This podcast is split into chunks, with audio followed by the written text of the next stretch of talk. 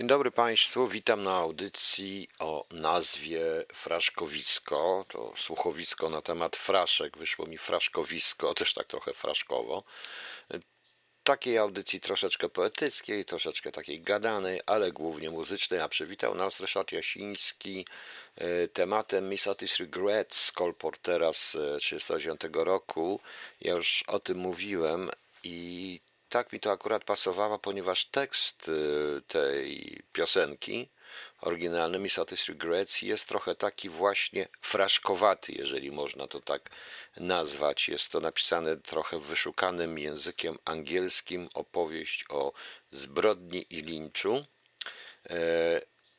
I tak jak się tego słucha po angielsku, to jest trochę tak jak moja żona Zofia, tak trochę barejowski, proszę Państwa. No ale przejdźmy do tematu. Proszę Państwa, wielu ludzi uważa, że fraszka to krótki, dwuwierszowy utwór, poetycki często, z dużą puentą, a to nie jest tak do końca, bo to, co często my nazywamy fraszką, bywa epigramem, bywa bajką i to wszystko tutaj będzie, bywa limerykiem, a czasami jest to po prostu aforyzm wierszowany, bądź też tak zwana myśl nieuczesana, jaką robił Lec, ale tutaj o Lecu nie będzie, bo tu bardziej mnie interesowały poetyckie sprawy. Zacznijmy od początku. Fraszka w naszej literaturze oczywiście zakorzeniła się dopiero za Kochonowskiego, ale przedtem był epigram, epigramat. To jest taki grecki, krótki utwór poetycki w formie aforyzmu. On był pisany tak zwanym dystychem eligijnym, był bardzo poważny. On to pochodzi, że zamieszczany był na grobach, bądź też pomnikach, albo także ofiarach, tak zwanych ofiarach wotywnych. Najbliżej tego zbliżony w formie, który pozostał, jest japońskie haiku, bo każda kultura ma swoją tego typu poezję. Haiku, który jest bardzo poważny, który raczej nie jest dowcipny, a ten dowcip jest taki bardziej, to jest bardziej takie filozoficzne. I tak na początku było z epigramem. Najsłynniejszym autor tego epigramu to był oczywiście Simonides, ten, który napisał: przechodniu powiedz Sparcie, tu leży jej syny, wierni jej prawą do ostatniej godziny. To jest tłumaczenie już o wiele późniejsze, tłumaczenie romantyków, bo tak naprawdę to jest: o cudzoziemcze, powiedz Lacedemończykom, że wierni ich prawą tu polegliśmy. To się oczywiście w starogreckim rymuje. Rymuje ze względu na ich rytmikę języka, ich heksametr i tak dalej. Ale potem to się rozwinęło i powstały szereg epigramów takich okolicznościowych, dowcipnych i zaskakującą puentą, bo one musiały mieć puentę. Na przykład muzyk Similos przez całą noc grając na lirze uśmiercił wszystkich sąsiadów prócz jednego Orygenesa. Ten od urodzenia był głuchy, jemu więc natura wynagradzając brak słuchu dłuższe dała życie. To Leonidas Aleksandrii napisał to. 187 rok chyba przed naszą erą był, a jeszcze wcześniejszy: córka pewnego gramatyka, gdy się z mężem złączyła w miłości, zrodziła dziecię w rodzaju męskim, żeńskim, nijakim. To napisał Palladas, gramatyk, ale powiem szczerze, że to jest dość świetne i chyba bardzo aktualne, prawda, mimo że to jest 489 rok przed naszą erą, proszę Państwa. Taką pierwszą antologię greckich epigramatów sporządził Melager z Gadary około 60 roku przed naszą erą. Później Filip z Tesaloniki w I wieku już naszej ery uzupełnił to. A potem to już to weszło do literatury poprzez literaturę łacińską, poprzez późniejszą literaturę polską. I tu mamy epigramy, proszę Państwa. Następnym takim, zanim dojdę do fraszki, to jest, proszę Państwa, limeryk. Limerick to jest taka miniaturka liryczna, taki nonsensowny, groteskowy wierszyk o skodyfikowanej obudowie bardzo prostej. Rymuje się AA, BB, AA, tak to jest. 5 wersów o ustalonej liczbie sylab akcentowanych. Limerick pochodzi od miasta Limerick w Irlandii i stworzyły go, to w XVIII-wiecznej Irlandii w ogóle powstała, wprowadził do świata literatury niejaki Edward Lear. Nie wiem, czy ktoś pamięta Edwarda Leara.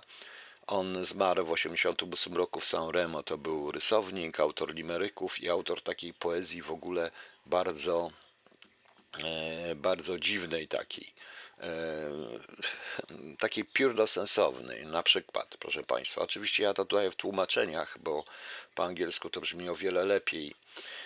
Rzecze kelner w małej knajpce gdzieś w Kurniku. Do klienta, który znalazł mysz w szaszłyku. Panie, bądź pan w końcu cicho, nie machaj pan tą mychą, bo przy każdym taką zechcą mieć stoliku. Na przykład taki Limerick. Raz pewien człowiek z Kalkuty miał bardzo skrzypiące buty, więc pytano go, czy te buty ze skóry szyte, czy też z czego, człowieku z Kalkuty.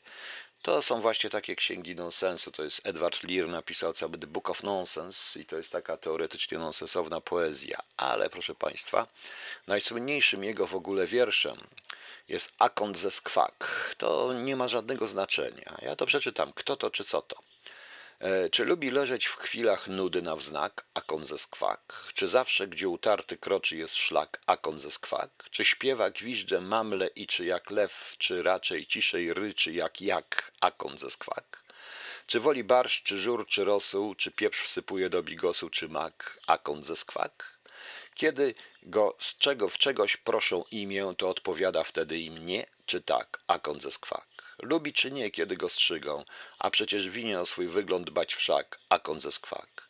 Gdy w ważnej sprawie go szukają, to wówczas kryje się jak zając za krzak, akon ze Skwak. I czy w decyzji swej minutach mówi, że wszystko jedno mu, tak czy siak, akon ze Skwak. Lear jest także znany z pieśni o żeglarzach dżamblach, takim trochę piórno-sensownym poemacie, ale bez Leara, proszę Państwa, bez Leara nie byłoby niestety. No tak, bez Leara nie byłoby Monty Pythona, bo Monty Python i humor Monty Pythona jest właśnie oparty na tym piórnostowną zabawą językową często. I potem przychodzą tutaj również po limerykach fraszki, proszę Państwa. Fraszka z włoskiego, gałązka, drobiazg, bagatela, krótki utwór liryczny, rymowany lub wierszowany, jak piszą tutaj w definicjach. Musi się kończyć wyraźną puentą. Zaczęło się bardzo śmiesznie, bo to wcale nie był utwór wesoły, bo fraszki były raczej epitafiami nagrobnymi i do literatury polskiej wprowadził to Kochanowski. Fraszki pisał każdy, proszę Państwa. Praktycznie każdy z wielkich poetów i z wielkich twórców literatury, dziennikarzy, później już tam dziennikarzy, publicystów, nawet polityków pisali fraszki, uznając te krótkie 2- czy 4-wersowe utwory, które miały jakiś taki polityczny przekaz. Ale proszę Państwa, fraszki na samym początku, fraszki były raczej odnosiły się do spraw męsko-damskich. Mówiąc szczerze, były dość frywolne, proszę Państwa. Gdzie ja tu mam tego, bo gdzieś mi go tutaj uciekł. Uciekł mi jeden pan. Zaraz go znajdziemy. O, jest. I były bardziej po prostu frywolne. No, celował w tym Morsztyn, którego Fraszek, no niestety, proszę Państwa, musicie zrozumieć, ja nie mam swojej biblioteki, nie mogę wyciągnąć całego Morsztyna. A niestety nie mam go. Niektóre fraszki Morsztyna byłyby dzisiaj uznane wręcz za pornograficzne.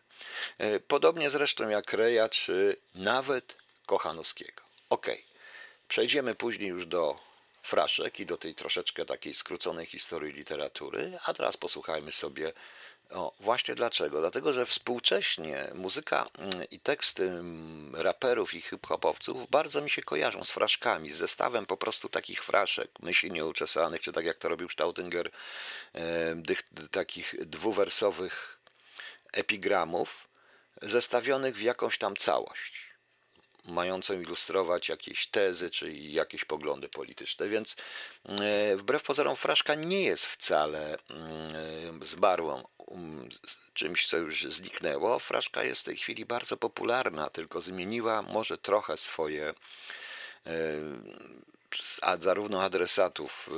Bardzo często zresztą słuchają czegoś, nie zdajemy sobie sprawy. Trzeba nie oczywiście, po co być, nie każdy musi być polonistą i lepiej, żeby się nie zastanawiał, jaki to styl literacki, o co chodzi, ale czasami te teksty raperów ewidentnie przypominają mi te greckie, zarówno metrum, jakie oni stosują, jak i swoiste zabawy z językiem, przypominają mi właśnie te grecko-łacińskie epigramaty, czy też angielskie limeryki, czy też właśnie polskie fraszki, albo jakieś takie aforyzmy, czy wręcz bajki, bo bajka też była w pewnym sensie formą fraszki, też tak można to nazwać.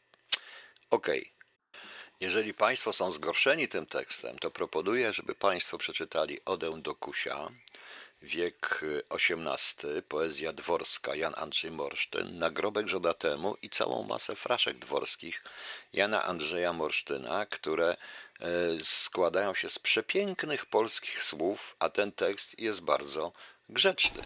Ten tekst jest, proszę Państwa, bardzo grzeczny. Tak naprawdę w porównaniu z całym tym, co napisał Morsztyn kiedyś, to być może przeczytam, ale to nie jest fraszka, tylko cały poemat do kusia po prostu.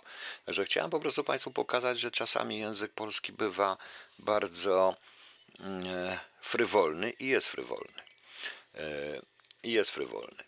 Natomiast pierwsze fraszki w ogóle mówi się, że Kochanowski, ale trochę wcześniej to było, bo muszę Państwu powiedzieć, proszę wybaczyć, ja tak tutaj muszę łazić po tej swojej.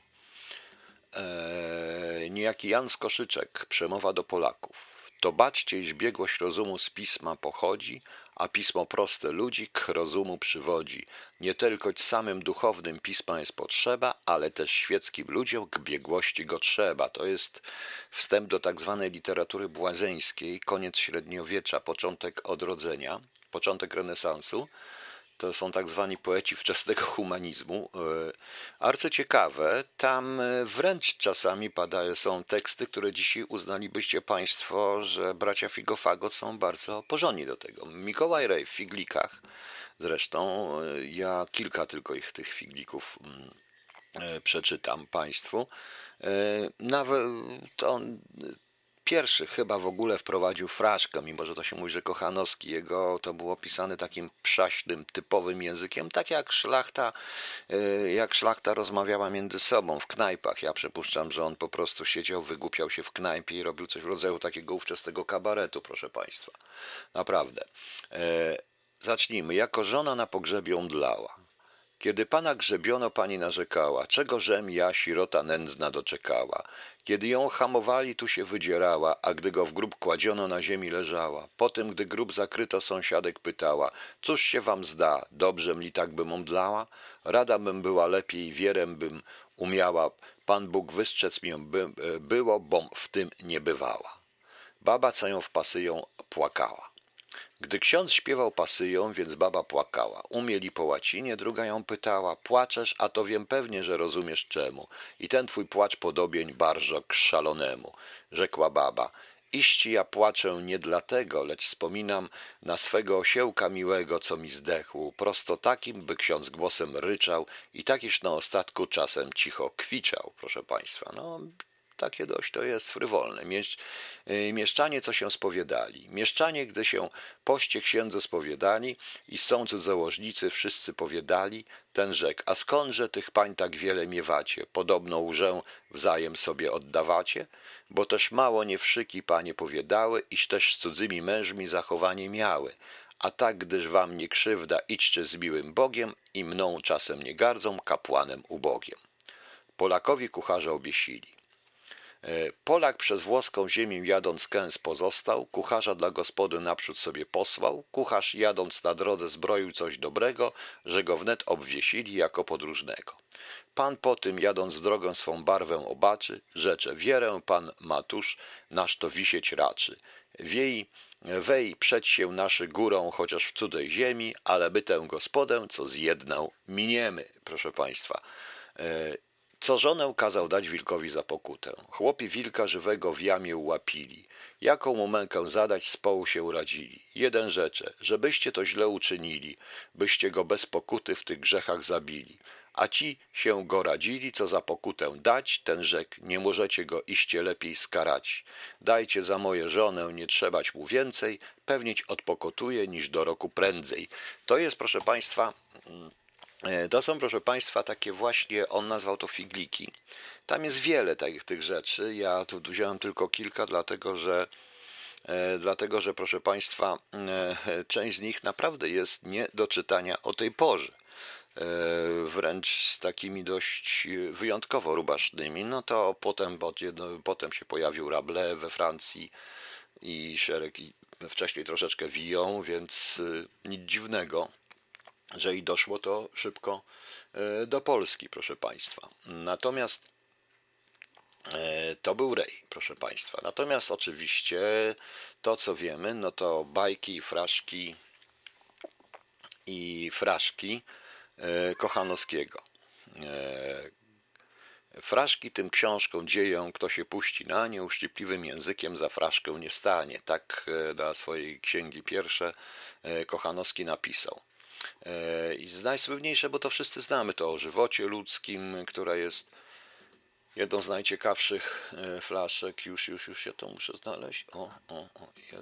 Jest. Fraszki to wszystko, cokolwiek myślemy, fraszki to wszystko, cokolwiek czyniemy. Nie masz na świecie żadnej pewnej rzeczy, próżno tu człowiek ma co mieć na pieczy. Zacność, uroda, moc, pieniądze, sława, wszystko to minie jako polna trawa. Naśmiawszy się nami, naszym porządkom, wemkną nas w mieszek, jako czynią łądką. To jest właśnie ten słynniejszy. Poza tym mieliśmy tu jeszcze jest słynna fraszka, którą napisał tak zwane raki. Nie wiem, czy ktoś pamięta jeszcze, czy ktoś pamięta ze szkoły, to kiedyś uczono w liceach, nie wiem jak jest teraz, czy uczą nadal. Raki jest tak, że każdy można czytać od tyłu. Proszę posłuchać. Folgujmy paniom, nie sobie ma rada. Miłujmy wiernie, nie jest w nich przysada. Godności trzeba, nie za nic tu cnota. Miłości pragną, nie pragną tu złota. Miłują serca, nie patrzają zdrady. Pilnują prawdy, nie kłamają rady. Wiarę uprzejmą, nie dar sobie ważą. W miarę nie nazbyć, ciągnąć rzemień każą. Wiecznie wam służę, nie służę na chwilę. Bezpiecznie wierzcie, nie rad ja omylę. Jeśli przeczytamy to w ten sposób. Rada ma, sobie nie panią folgujmy. Przysada w nich jest niewiernie miłujmy.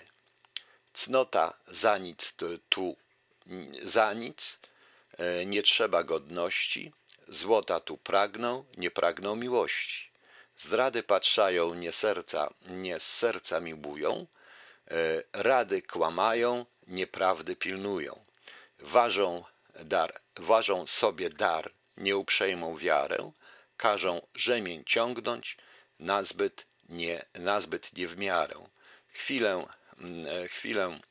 Na chwilę służę, nie służę wam wiecznie, omylę ja nierad, wieście bezpiecznie. Można ładnie? Co można ładnie, pani Barbarako? Od tyłu gorzej.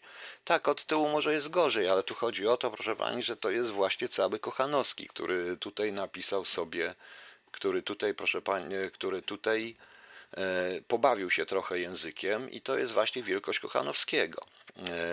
Także on z Anakreonta tłumaczył troszeczkę klasykę, to wiadomo. No dobrze, zostawimy to. Na matematyka. Też jest taka świetna fraszka na matematyka. Ziemię pomierzy i głębokie morze, wie jako wstają i zachodzą zorze, wiatrom rozumie, praktykuje komu, a sam nie widzi, że ma kurwę w domu. Przy czym, proszę Państwa, tu musicie Państwo wiedzieć, że to, co my nazywamy dzisiaj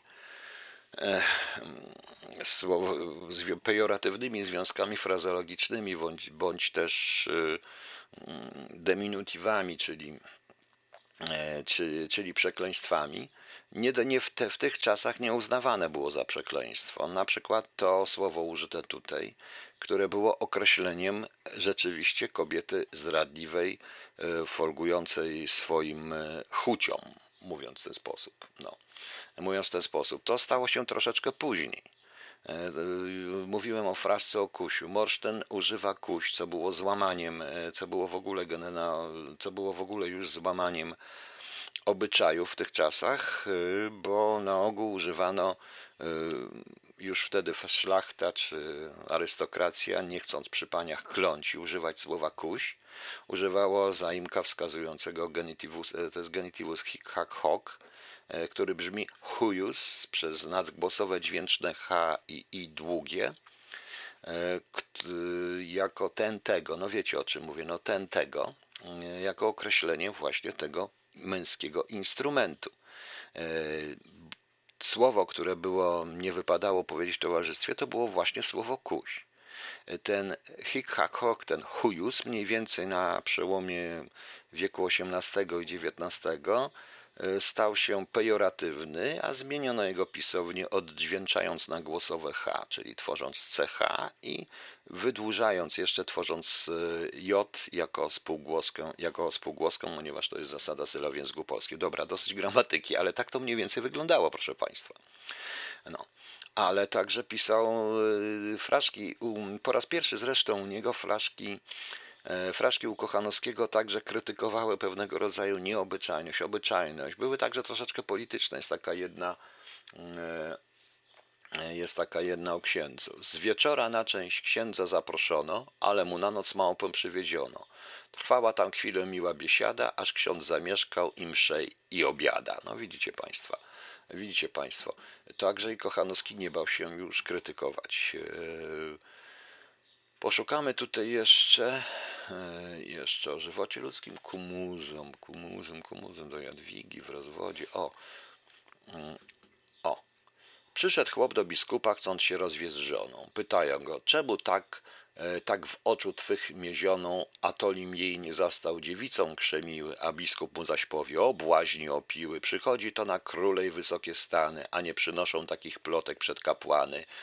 I ty, chłopie, jeśli się tak dziewicę chciało, mogłeś do Kolna jechać, tam jest ich niemało. To trzeba chyba już znać, o czym pisał Kochanowski, jakże i jaki był geneza tego wierszyka, prawda? Jeszcze coś ich znajdziemy może. O, proszę bardzo, bo to jest właśnie, jeżeli czyta się te fraszki wczesne, łącznie z barokowymi, z Morsztynem, to na ogół pisali to mężczyźni, więc nie dziwcie się, panie, że to jest właśnie głównie na tematy męsko-damskie i o różnego rodzaju kobietach. Tu mamy dalej Kochanowskiego. Bo ja pomijam te znane, piękne, wspaniałe, filozoficzne. To jest, większość tych fraszek jest właśnie takich. Nagrobek opiłej babie. Czyj to grób? Bodaj zdrów pił. Czyja to mogiła? Jeno rychło, już by dwie tymczasem wypiła. Nie chcewa się rozumieć, nalejże mnie spożej. Wściekła babo, nie pijęć do ciebie, tym gorzej. Imię twoje chcę słyszeć, a szatan ci po tym. Wiedzieć, kto w tamtym grobie, albo kto w owo tym? Miejże się tedy dobrze, a jako bez piwa. Przyuczaj się, nie byłam trzeźwa jako żywa. No więc to jest właśnie Kochanowski, który także jest rubaszny. To nie są tylko treny, to nie są tylko pieśni, to nie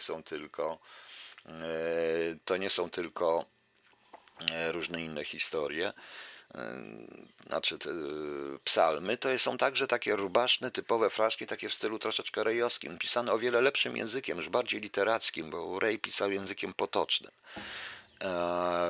Pójdźmy trochę dalej, na chwilkę mamy tutaj Jan Andrzej Morsztyn, znowu nie głupia, to jest jedna z fraszek, która jest do przeczytania normalnie. Kiedy się lepiej zalecać? Doktora pytała panna. Z rana czy z wieczora? Doktor powiada. Lepiej to osłodzi wieczór, lecz zdrowiu nie tak rano szkodzi. Uczynię, mówi według twego zdania, wieczór dla smaku, dla zdrowia z zarania. Proszę Państwa, to jest właśnie ten fragment Morsztyna. Natomiast te wszystkie sprawy damsko-kobiece, kobieco-damskie i tak dalej, bardzo dobrze. Tadeusz Boj-Żeleński, proszę Państwa, to już jest wiele lat później, bo to jest wiek XX, początek wieku XX, był jednocześnie tłumaczem średniowiecznej renesansowej literatury, który świetnie zresztą odtwarzał język tamtych czasów. Tłumaczył Rablego i nie tylko zresztą Rablego i wiele innych rzeczy, tłumaczył także poezję, i był również znawcą zarówno Kochanowskiego, Reja i tamtejszej polszczyzny. On już oczywiście w polszczyźnie współczesnej idealnie wszedł w styl, proszę Państwa, tych fraszek właśnie rejowsko-kochanowskich, morsztyńskich, że tak powiem. Jest taki jego w słówkach Boja z 1907 roku jest takie coś, ach, co za prześliczne abecadło, fragment zamierzonego dzieła, bo on tego nigdy nie dokończył. Proszę posłuchać, BB. Barbara się bawiła z Bernardynem bardzo, lecz że taką zabawą zacni ludzie gardzą, teraz każda z osobna winy swoje marze. Bernardyn beczy Bogu, a bęben barbarze. No. CC. Certował się w nocy z Cecylią Celestyn. Z ilu dań ma się składać ich miłosny festyn? Dziś błąd swój po nie w czasie pojmować zaczyna, Cesia całując chłodne ciało Celestyna. Trochę makabryczne. DD. Długą dyskusję z durniem dorzeczna Dorota wiodła, co jest ważniejsze, czy miłość, czy cnota. Tymczasem się ściemniło, gdy weszli rodzice, w dłoniach durnia dostrzegli Dorotę dziewicę. I EE. Ekscytowała Edzia eteryczna Emma, iż przewrotnej miłości chce poznać dilemma. Puty się naprzykrzała, aż wreszcie znudzony Edward ewakuował Emmy Edredony. To poza tym jest szereg takich wierszy dotyczących właśnie tego typu historii, gdzie on wykpiwał moralność taką bardzo mieszczańską i ewidentnie nawiązywał właśnie do Reja, do Rablego czy do Kochanowskiego. To jest, proszę Państwa, 500 lat później, prawie. Przecież to jest Boj Żeleński, postać bardzo tragiczna, bardzo naiwna, bo nie wiem, czy wiecie, że Boj po prostu, jak wybuchła wojna, znalazł się we Lwowie, kiedy Rosjanie weszli, usiłował wpływać na Rosjan, przeciwdziałać i trochę uratował ludzi przed wysyłką na Syberię, później Polaków, no ale weszli Niemcy i został rozstrzelany w 1941 roku we Lwowie. Szkoda, bo Tadeusz Boj Żeleński był jednym z najciekawszych polskich pisarzy, a przede wszystkim przybliżył, proszę Państwa, nam tę całą literaturę francuską. Okej. Pozwolicie Państwo, że ja sobie troszeczkę tutaj teraz odpocznę, jak już się żeśmy wpakowali, proszę Państwa, w te sprawy męsko-damskie, to w taki sposób takich epigramatów i przypowieści idealnie wpisuje się, proszę Państwa, Zacier. Zacier, Żona Przewrotna, Mądrość Syracha, ten zbiór epigramów w ogóle takich parodujących troszeczkę Biblię. Oczywiście tutaj niektórzy ortodoksyjni natychmiast twierdzą, że to jest bluźnierstwo, ale to nie jest bluźnierstwo, proszę Państwa, dlatego że jeżeli przeczyta się Księga Eklezjasty z Biblii, ze Starego Testamentu, jest przecież zbiorem epigramów w najlepszym greckim klasycznym wydaniu. Autentycznie, tak to jest. Wszystko, język jest, proszę Państwa, język i cała twórczość językowa jest synkretyczna i musi zawierać wszystko, łącznie z frywolnymi opowieściami, jak i z opowieściami filozoficznymi i poważnymi, ponieważ świat składa się z szeregu barw, kolorów i różnych odcieni cienia. Czasami też sobie piszę fraszki, ale one nie są do publikacji.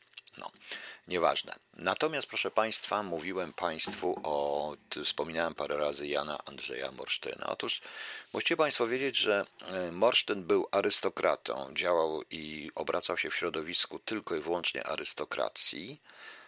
W czasach baroku, troszeczkę oświecenia też chyba, nie, raczej głównie baroku, bardzo frywolnych czasach, w których panowała tak zwana francuszczyzna, i największą zasługą Jana Andrzeja Morsztyna jest w ogóle to, że on pisał po polsku. On tworzył w języku polskim różne rzeczy, i bajki, i poematy, jak już mówiłem, bardzo frywolne zresztą, a także coś w rodzaju fraszek, chociaż czasami nazywał fraszkami. To jest taki barokowy styl pisania z odniesieniem do antyku, takim pseudoantykiem. Nie wiem, czy Państwo wiedzą, że oni nawet budowali antyczne ruiny za czasów baroku, jakich było stać po prostu. No tak to było. Barok jest zresztą bardzo ciekawą epoką, może niedocenioną troszeczkę, a szkoda, bo współczesny język polski rodził się głównie w baroku. Ja tak uważam, oczywiście się poloniści mogą ze mną kłócić, ale to jest kwestia dyskusji. I Jan Andrzej Morsztyn, kilka jego wierszy. Jabłka. Drażnięta, których strzeże płócienna obrona i słaba oczom naszym zazdrości zasłona, któreście w ręku cudzych nigdy nie powstały, których i własne ręce rzadko piastowały, trudno zgadnąć, jakoście stworzone atoli, jeśli się pani wasza domyślać pozwoli, widząc, że sama biała jak śnieg niedeptany, że twarda, ni jej wzrusza stan mój opłakany. Mniemam, że kto się odkryć was odważy, stadnie na twarde jabłka i na białą płeć napadnie. Strzeżcie się kanikuły i słońca. Można lii, bo i jabłka dojrzeją i płeć się przypali. To jest ewidentnie pisane zresztą składnią łacińską i widać wyraźnie ten taki nawiązanie do antyku. Do kanikuły. Zła kanikuło, psie niebieski wściekły, przed którym wszystkie chłody nam uciekły, opadły z liści jak w listopad gaje, ziemia się zeschła, dziurawi i kraje, zioła dżdża pragną, cereżynie dary, zawiędłe, zwykłe nie donoszą miary. Proszę cię, jeśli uprosić się godzi, niechaj twój ogień mej paniej nie szkodzi. Strzeż tego, żeby jako płci pieszczonej, śniegowi równej i mleku rodzonej, piegi nie pstrzyły i przykra dla Boga nie opaliła się w południe siereżoga. Mnie raczej głowę spal na proch i szpiki, już zwykłe ogniom dla białej podwiki. Popal i zboża, ziemię, gaje, zioła, pobierz nam chłody, co ich staje zgoła i wód nam na napój zostaw nam o małe. Tylko niech moja pani, niech moja będzie pani wcale. To jest, proszę państwa, to jest właśnie, proszę państwa, fragment Morsztyna. Zaraz jeszcze raz wrócę, bo coś mi się tutaj dzieje, no ale już jest.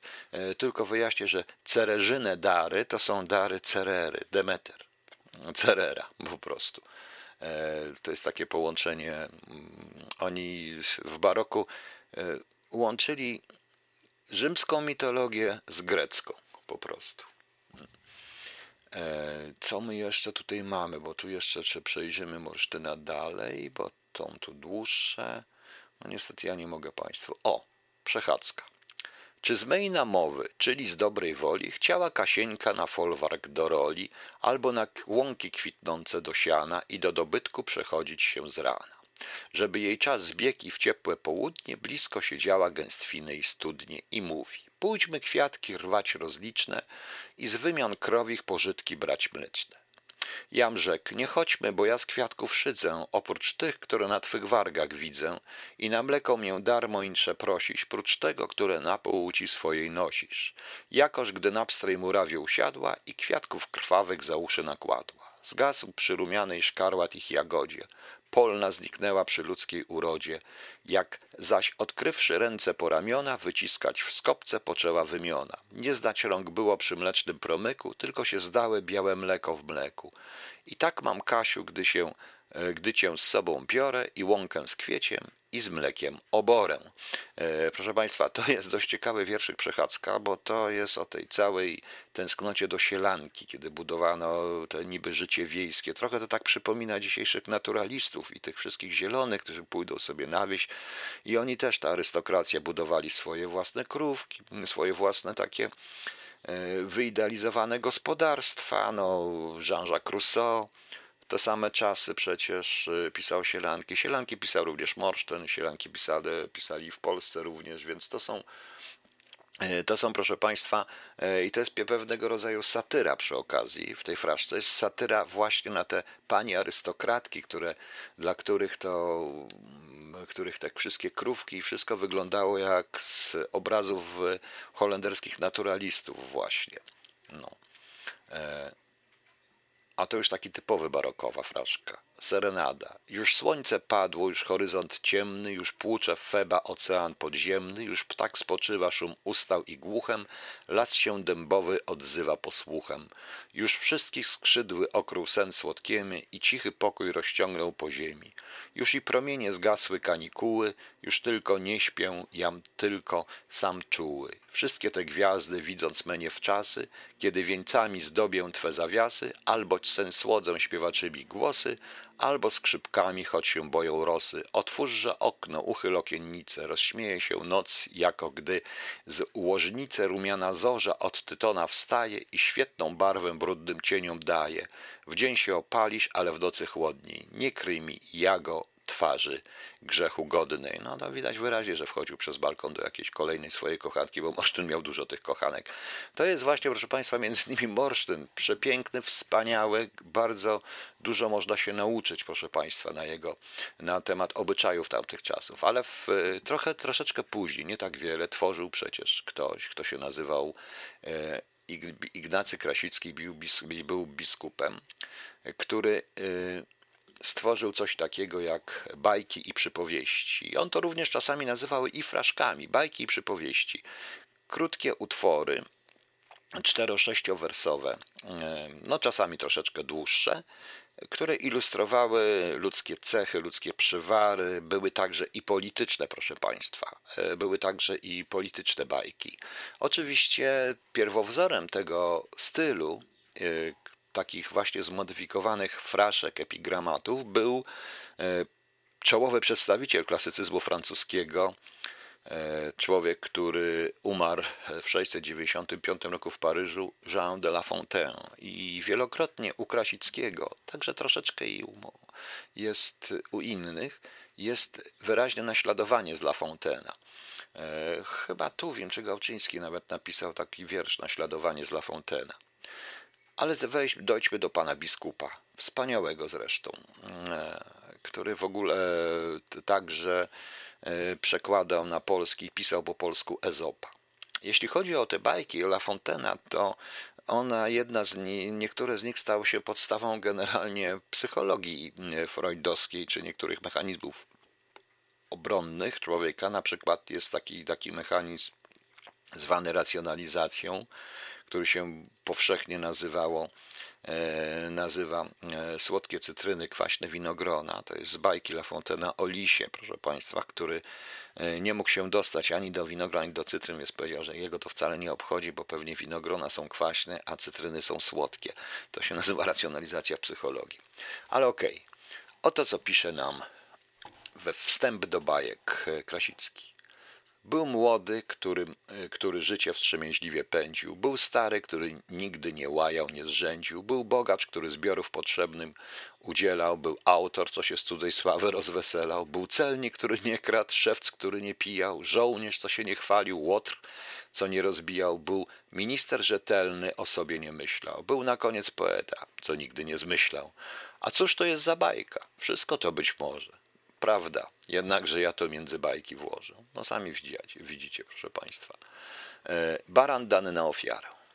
Widząc, że wieńce kładą, że mu rogi złocą, pysznił się tłusty baran, sam nie wiedział o co. Aż gdy spostrzegł oprawcę, a ten powrót bierze, aby go poniewolnie ciągnął ku ofierze. Poznał swój błąd, rad nierad wypełnił los srogi. Nie pomogły mu wieńce i złocone rogi. Też Krasicki, bogacz i żebrak.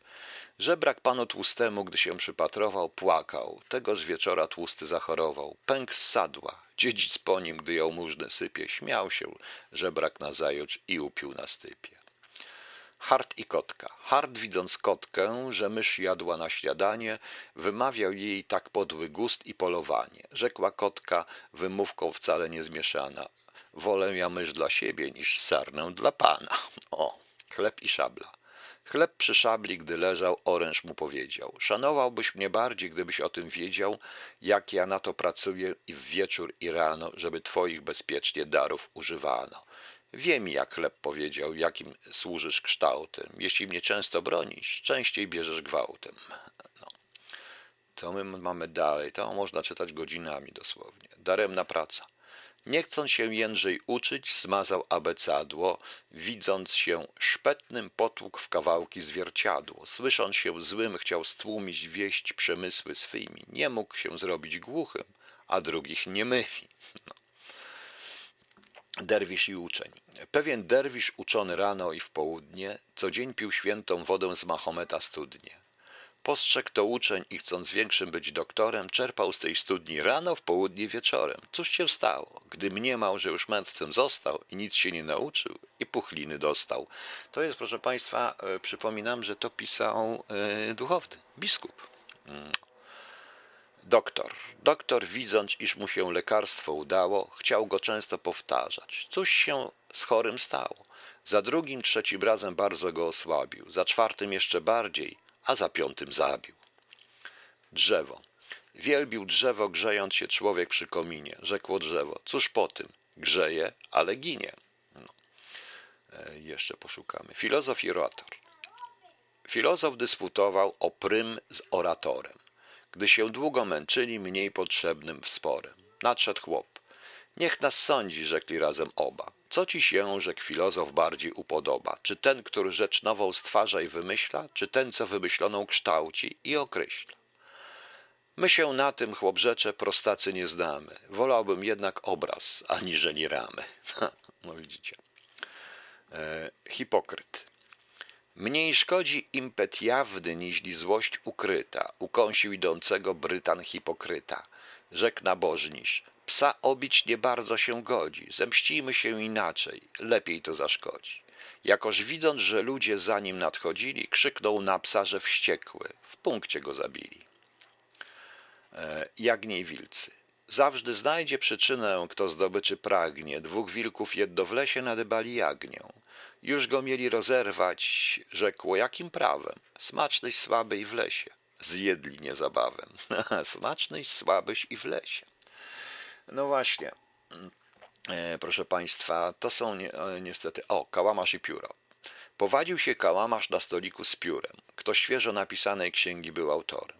Nadszedł ten, co ją pisał, rozśmiał się z bajarzu. Wieleż takich na świecie piór i kałamarzów.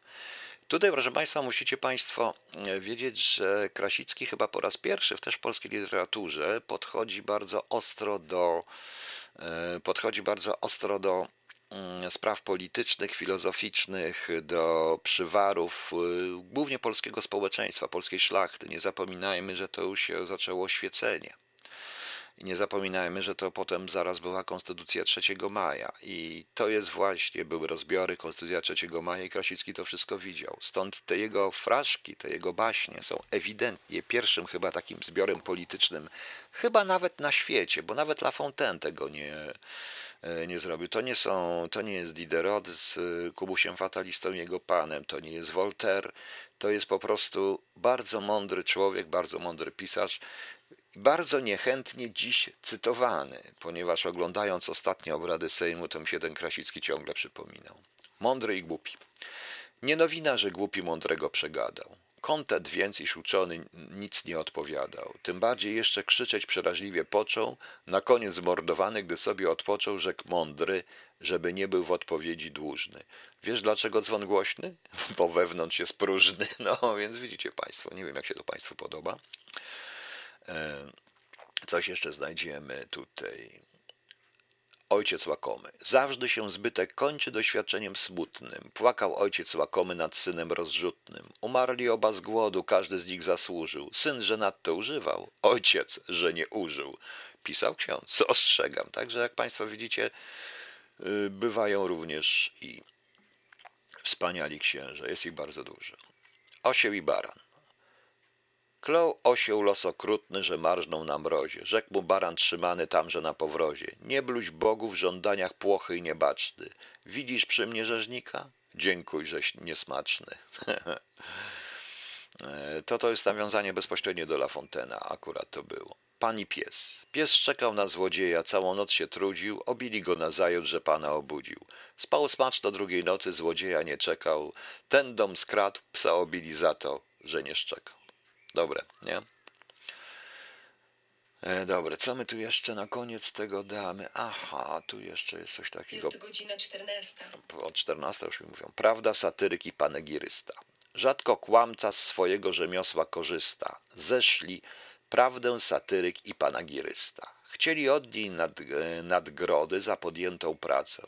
Jakaście zasłużyli, rzekła, tak zapłacę. Wtem radośni od prawdy wzięli w podarunku, każdy pełny naczynie przyprawnego trunku. Jaki był, skosztowawszy, poznali po szkodzie. Pierwszy znalazł truciznę w żółci, drugi w miodzie. Okej, to był niesamowity Krasicki. Posłuchamy sobie bajki i przypowieści i także i fraszki i przejdziemy trochę bardziej już do współczesności, ale najpierw posłuchamy sobie fajnych piosenek, proszę Państwa. Dwóch zresztą, proszę poczekać, tylko muszę znaleźć jeszcze jedną, bo to czytanie, proszę mi wierzyć, jest trudne. O, i jest. Jak już powiedziałem, te pierwsze fraszki, pierwszy raz właściwie to Krasicki wprowadził tak jakby trochę do polityki fraszki. Flaszki to i tak były wprowadzone, przepraszam, taki freudowski błąd. No. Natomiast przejdźmy troszeczkę dalej. Oboje już Państwu powiedziałem, w XX wieku praktycznie każdy co sławniejszy człowiek pisał jakieś fraszki, czy Jurandot, czy Załucki. Wczoraj troszeczkę czytałem w audycji. Fraszki pisał również Julian Tuwim, chociaż nie nazywał nigdy tego fraszkami, ale zbierał różne takie dziwaczne rzeczy. Ja Państwu coś znajdę zaraz. Ale napisał taki fajny wierszyk, fraszkę, raport. To było pisane krótko po wojnie. O film, panie ministrze, obrazili się wachmistrze. O wiersz, panie generale, obrazili się kaprale. O artykuł w tygodniku, ordynansi, panie pułkowniku. O piosenkę, panie majorze, żony sierżantów Samborze. W radio była audycja, obraziła się policja. Dalej studenci są do żywego dotknięci. Dalej księża z Płockiego dotknięci są do żywego. Następnie związek akuszerek ma ciężkich zarzutów szereg. Że ta swawolność, frywolność, bezczelność, moralna trucizna, że w ten sposób ginie ojczyzna. A poza tym jest w Polsce wolność. Proszę Państwa, tak jak widzicie, Tuwim był w ogóle też, niektórzy mówią, był pierwszym hejterem. To jego słynna fraszka na jednego endeka, co na mnie szczeka, ja to przypomnę, próżność repliki się spodziewał, nie dam ci psztyczka ani klapsa, nie powiem nawet pies się jebał, bo to mezalians byłby dla psa. Jest takim przykładem tamtejszego hejtu. On zresztą pisał odpowiedzi na krytykę, jaka go spotykała ze wszystkich stron. No trochę tak jak mnie zresztą, ze wszystkich stron pisał dość cięte te odpowiedzi. Ale Tuwim napisał groch z kapustą, czyli cizer cum caule, to napisał. Właściwie to tak dokładnie, to w miesięczniku Problemu miał taką rubrykę od 1949 roku i tam umieszczał rzeczy, które gdzieś znalazł podobno. Niektórzy twierdzą, że część rzeczy on sam napisał i tak trochę to brzmi jego stylem. O idiotyma, i tak przykład jest Paulinka Kretynka. I Tuwim pisze tak. O idiotyzmach, jakimi niegdyś moralni wierszokleci karmili młodocianek swych czytelników, niech świadczy wiersz pod tytułem Paulinka, zamieszczony w warszawskim Światowidzie w roku 1835, tom 1, strona 41. Pięcioletnia Paulinka, uprzejma i miła, mimo innych przymiotów bardzo skromną była. Raz, gdy śliczny z pamięci wierszyk powiedziała, chciał ją ktoś pocałować, lecz buzi nie dała. Dlaczego? Bo się cienia nieskromności lęka. Ten ktoś był to mężczyzna, a ona panienka. Wolno ci, rzecze ojcze, to przyjaciel domu, ależ tato buzi nie daję nikomu. On już w podeszłym wieku, któż ci płochość przyzna. Na to skromna panienka, przecież to mężczyzna. Anioł czuwa nad tobą, niewinna dziecino. Wszystkie wdzięki przygasną, ozdoby przeminął, ten powa przetrwa wieki. Strzeż go całe życie, bo skromność najpiękniejszą zaletą w kobiecie. To z krótkim e to się rymuje, bo jest w kobicie wtedy. Proszę Państwa, więc to był cały Tuwim. Niektórzy twierdzili, że właściwie Tuwim sam to napisał. Tak sobie dla żartów po prostu. Nieznana improwizacja Mickiewicza. Pewien minorum genitum poeta improwizował obecności Mickiewicza, nagle utknął w połowie jakiejś strofy. Osamotnione dwa wiersze, jeden kończący się na Anie, drugi na Ański, daremnie czekały na bratnie dźwięki. Wtedy Mickiewicz wstał i dokończył. Mówcie wszyscy anioł pański, bo już widać mózg konanie, gdy natchnienie pierzcha wieszcze, gdy już braknie ognia z nieba, grzechem jest wierszować jeszcze, spać iść trzeba, proszę Państwa.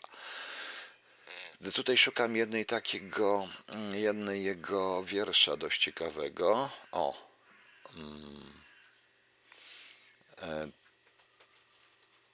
Jak to było? Tutaj jest tak, zaraz, proszę wybaczyć, ale ja to robię, jak powiedziałem, sam i ciężko mi jest ciężko mi jest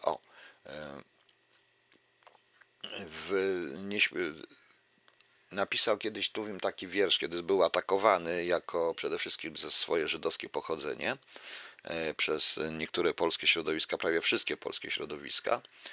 Napisał taki wiersz o stypy.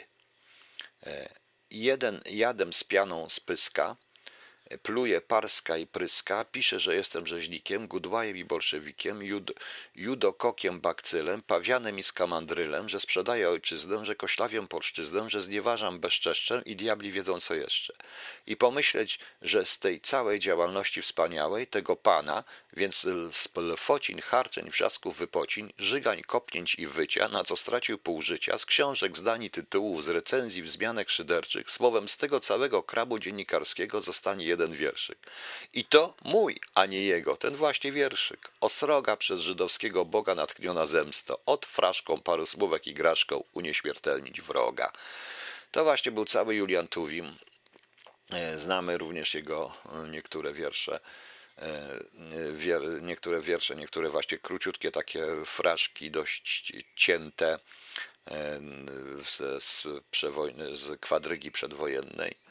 No, niestety. Okej, proszę Państwa, Tuwimem, ale musimy jeszcze posłuchać jakiejś muzyki. Zaraz przejdziemy do współczesności i do jednego. Tu mi pani Ewa Dor przypomniała słowo panegiryk, którego nie omówiłem. Właśnie panegiryk, epigram to jest mniej więcej to samo. To jest gatunek literatury, uroczysty tek pochwalny, sławiący jakąś osobę, czyn, wydarzenie, pełen przesadnego zachwytu. W Polsce był często stosowany przez Kochanowskiego, ale i także przez twórcę polskiego terminu sielanka, czyli przez twórcę sielanki Szymona Szymonowica, również przez Jana Andrzeja Morsztyna, który także pisał wierszyki na zamówienie z okazji jakichś imienin, ślubów czy innych ludzi. Dobra, okej. Czas powoli kończyć tą audycję, ale to jeszcze nie koniec. Sztaudynger.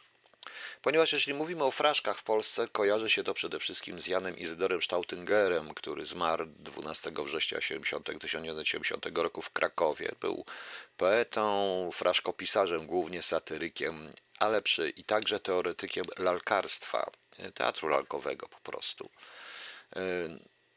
Bardzo ciekawy człowiek, bardzo dowcipny człowiek. On sam tych swoich fraszek nie nazywał fraszkami, ale piórkami. To jest bardziej chyba po polsku nawet. Jego to są właściwie bonmoty rymowane częściowo oparte na tym rymie AA i dwuwersowym układzie. Przykłady po prostu lepiej podać. Ach, już nie jedna jak but głupiutka wystyknęła mędrca dudka. Amor to jest naturalne lubi czyny amoralne.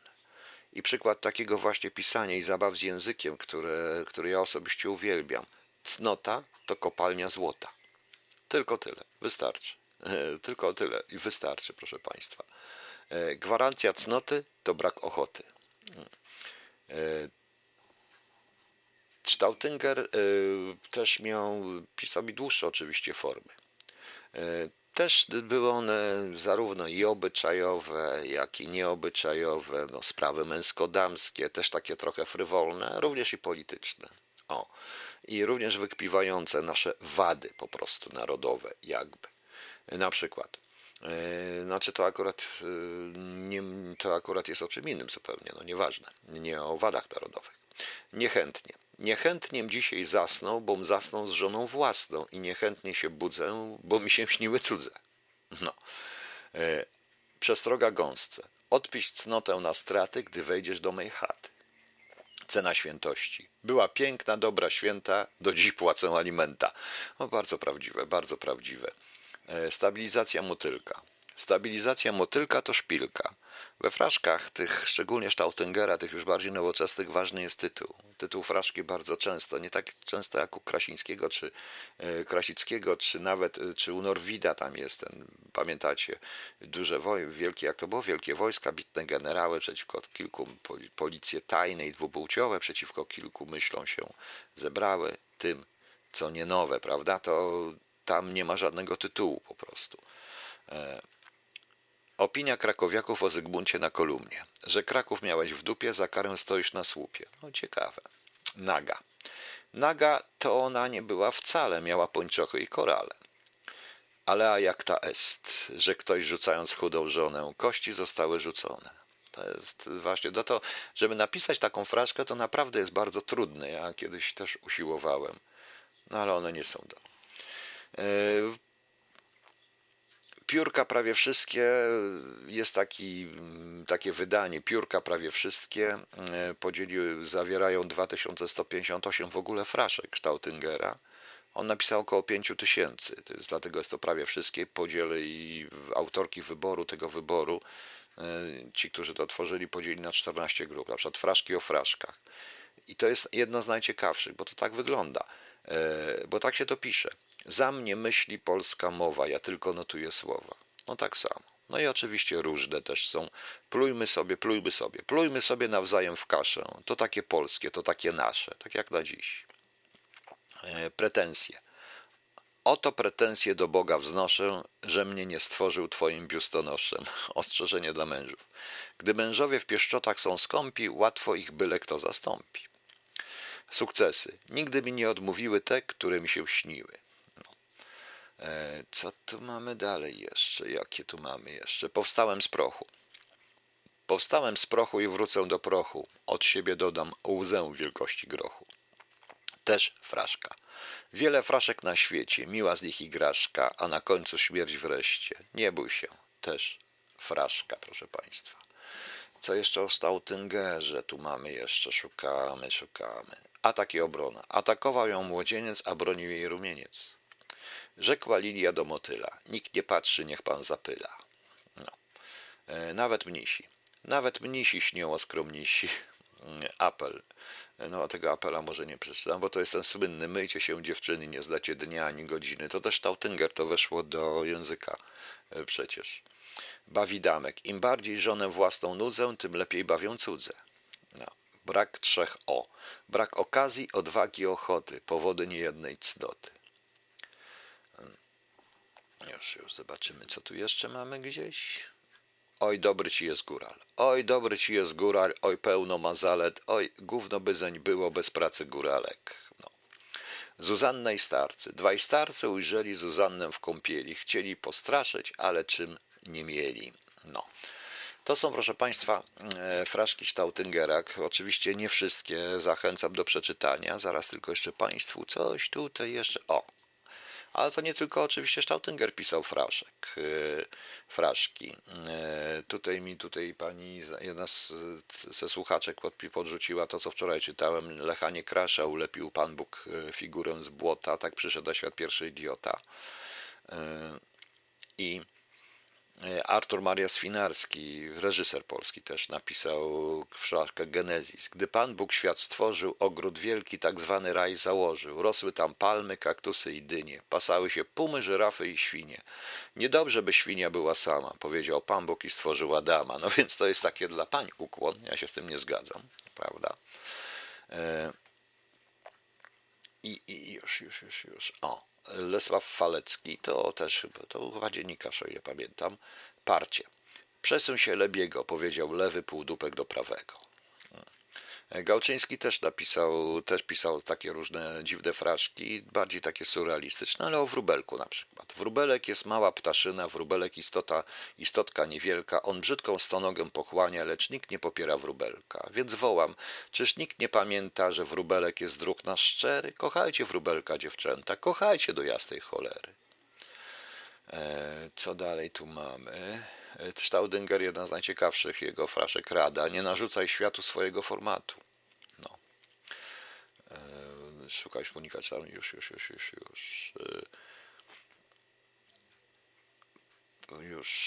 Już. Proszę Państwa, muszę przerzucać to. No. O Kamelonie wczoraj czytałem. O, Jerzy Jurandot. Rzecz wstydliwa. A to już czytałem, przepraszam, to będę czytał, to może jeszcze raz, bo to jest ważne. My jesteśmy naród, który z natury nie jest podury, tylko że wciąż we krwi mamy wszystkie narodowe dramy. Nie zachwyci żadna drakać, bo szlachetniej się popłakać. Nie porwie rozrywka płochać, bo podniesie się rozszlochać. Do tragedii ciągnie cóż cię, bo to jakoś w lepszym guście i entuzjazmuje ból cię, boś wychowan w jego kulcie. Zasią śmiech to rzecz wstydliwa, z którą każdy się ukrywa, bo to zawsze coś gorszego, a cholera wie dlaczego. Tutaj myśl o Minkiewicza. Różewicz też, już pamiętacie Tadeusza Różewicza, do polski dramaturg, kartoteka, ile pamiętam. Czworonóg mieszczański. Choć się wywrócił stary świat, ten znów na cztery łapy spadł. To tak trochę dla niektórych. Benedykt Hertz, nic karczmarza tak nie złości jak propaganda trzeźwości. Kern, Ludwik Jerzy Kern, pisarz, w tym pisarz dla dzieci. Moja biblioteka. Czasami trudno jest pieniążki swoje odebrać od bliźniego, ale po stokroć trudniej książki. Dlaczego? No właśnie. Lech Konopiński, zastępstwo. Nie ma dziś ludzi niezastąpionych, rzekł cudzy mąż do cudzej żony. No. Joanna Kulmowa, pisarka dla dzieci, z której pisałem kiedyś pracę. Kiedyś pisałem pracę magisterską z Joanny Kulmowej. Napisała też taką fraszkę, wiara. Wierzysz w Boga, powiadasz, lecz będąc w potrzebie, czy nie modlisz się raczej, by On uwierzył w ciebie? No, świetna. No. Co mamy jeszcze tutaj? Brzechwę, tak. Tadeusz Fangrad. Czasem wysługą lat kręcisz na siebie bat. Niestety, też to mogę powiedzieć. No. Józef Prutkowski. To taki był też satyryk w tym czasie. Polityka personalna. Wylaliście go, to jeszcze nie wszystko. Nie pchajcie go na wyższe stanowisko. Tadeusz Witlin. Audiencja. Czy zastałem pana ministra? Niech pan poczeka, aż się wy... Trzy kropki. Ciekawe, nie? No właśnie. Kowta, Kotarbiński. No. Dobra, proszę Państwa, to kończymy tę audycję. Nie wiem, jak się Państwu podobało to fraszkowisko. Ja przepraszam, że tak rwanie, ale mnie tego nikt nie przygotowuje, ja sam muszę przygotować to wszystko, więc chodzę jednocześnie, obsługuję program, który to nadaje, jak i te wszystkie rzeczy muszę brać z komputera, prawda? No, chyba kiedyś trzeba będzie zrobić jakieś o Tuwimie, specjalne jeszcze dodatkowo o Tuwimie, czy o innych, o kim jeszcze chcecie, jakąś audycję. Proszę o jakieś recenzje, czy Państwu się to podobało, czy się nie podobało. No, mam nadzieję, że trochę się pośmialiśmy, trochę rozmarzyliśmy, trochę przypomnieliśmy sobie. Ja tak naprawdę to... Szkoda, że w tej chwili nikt nie czyta właśnie Krasickiego, Kochanowskiego, Reja, a może szczególnie Krasickiego właśnie, bo te jego baśni i przypowieści to można by czytać zamiast tych wszystkich powieści, zamiast tych wszystkich spraw politycznych i zamiast dyskusji na temat wyborów, niewyborów. Może i ja napiszę swoje fraszki, kiedyś przeczytam. Zobaczymy. Misiu, dowcip z szyfrem selekcjonuje automatycznie i bezbłędnie adresatów. Tak, to prawda, absolutnie. Okej. Jak już tak wesoło było, jak już powiedziałem, język jest generalnie wszystkim, jest tutaj tworzywem. To specjalnie przywołałem Limeryki i Lira, ponieważ tam język jest tworzywem niesamowitym. W języku angielskim, jak widać u Sztaudingera, także język jest podstawowym tworzywem. Każdy język, każde słowa jakie są. Proszę mi wierzyć. I zakończymy to łydką Grubasa, nie mieszczę się w drzwi. Dziękuję Państwu, do zobaczenia, zapraszam na 20:30 dziś. Jak zwykle.